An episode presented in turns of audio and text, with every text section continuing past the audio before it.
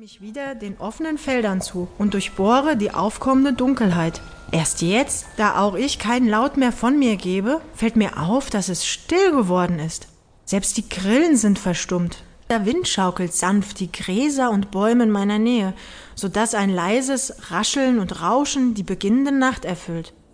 Normalerweise ein beruhigendes Geräusch, wenn da nicht die Angst wäre, die mehr und mehr von mir Besitz ergreift. Eine Bewegung im Dickicht lässt mich erstarren. Was war das? Angestrengt spähe ich in die schwarze Nacht. Da schimmert auf einmal ein seltsamer, weißer Fleck durch die Sträucher und Büsche vor mir, wandert unruhig umher, viel zu groß, um mir bekannt zu sein. Ich halte mich ganz still und lausche, verharre reglos und atme leise. Was es auch ist, ich will es eigentlich gar nicht wissen. Schritt für Schritt weiche ich zurück, behalte aber das Fremde etwas im Auge. Näher und näher kommt es heran, und ich ducke mich ins Gras. Da höre ich unerwartete Worte, die aus der Richtung vor mir kommen und ärgerlich klingen. Ich mag nicht mehr, hab die Schnauze voll. Sollen die doch herumstolzieren wie ein aufgeblasener Gockel und dabei grinsen wie die dressierten Affen. Hab ich nicht nötig, wäre ja noch schöner. Auf wem wohl dieser Mist gewachsen ist? Aua! Ein schmerzvoller Aufschrei und der weiße Fleck vor mir fängt zu hüpfen an, torkelt auf mich zu und stolpert plötzlich aus dem Unterholz. Ach du Sch bricht es aus mir heraus. Fassungslos fixiere ich das Tier vor mir, bevor es mich gespielt empört und tadelnd unterbricht, ohne zu realisieren, was es gerade tut. Nicht fluchen, das gehört sich nicht. Zeitgleich erstarren wir beide und ich schaue Sekunden später in zwei leuchtend blaue Augen, die aus der Dunkelheit stechen. Regungslos mustere ich das Fabelwesen, das eben vor mir erschienen ist, und überlege dabei fieberhaft, ob ich wohl schon schlafen gegangen bin. Das konnte ja nur ein Traum sein. Ein weißes Pferd mit einem glänzenden Horn auf der Stirn, eine Mähne so bunt wie der Regenbogen, und ein struppiges, von Schmutz und Flecken übersätes Fell ist zu erkennen. So nahe ist es mir. Bevor ich etwas sagen oder denken kann, spricht das Einhorn erneut. Du hast mich nicht gesehen, und ich bin auch gleich wieder weg, ja? Ich krieg so schon genug Ärger. Ich brauch nicht auch noch einen Menschen, der. Du kannst sprechen?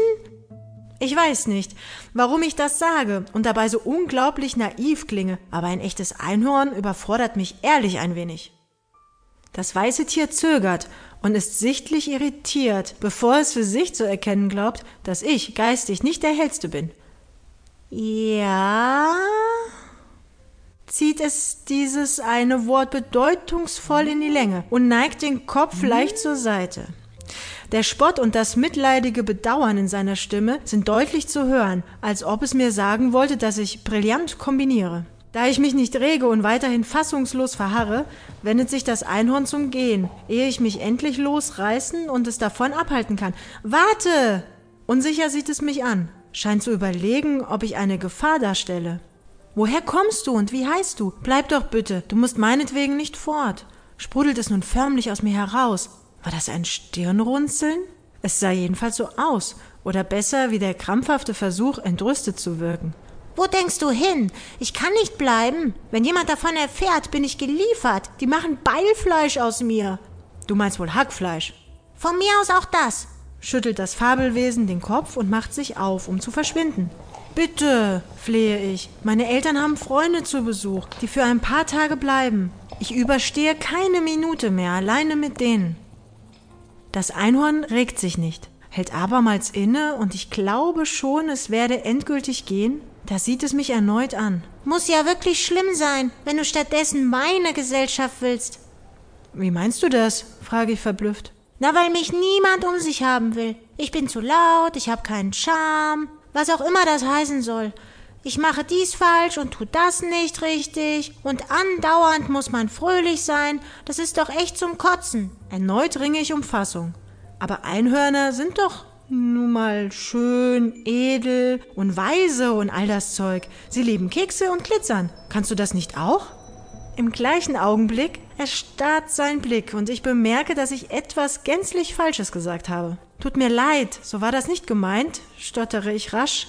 Die Sekunden vergehen, doch wir beide rühren uns nicht. Ich wage es nicht einmal zu atmen. Mir kommt ein Ringkampf in den Sinn, während ich seinen prüfenden Blick standhalte. Dann ganz plötzlich entspannt sich das Einhorn und mir ist, als würde es mit den Schuhen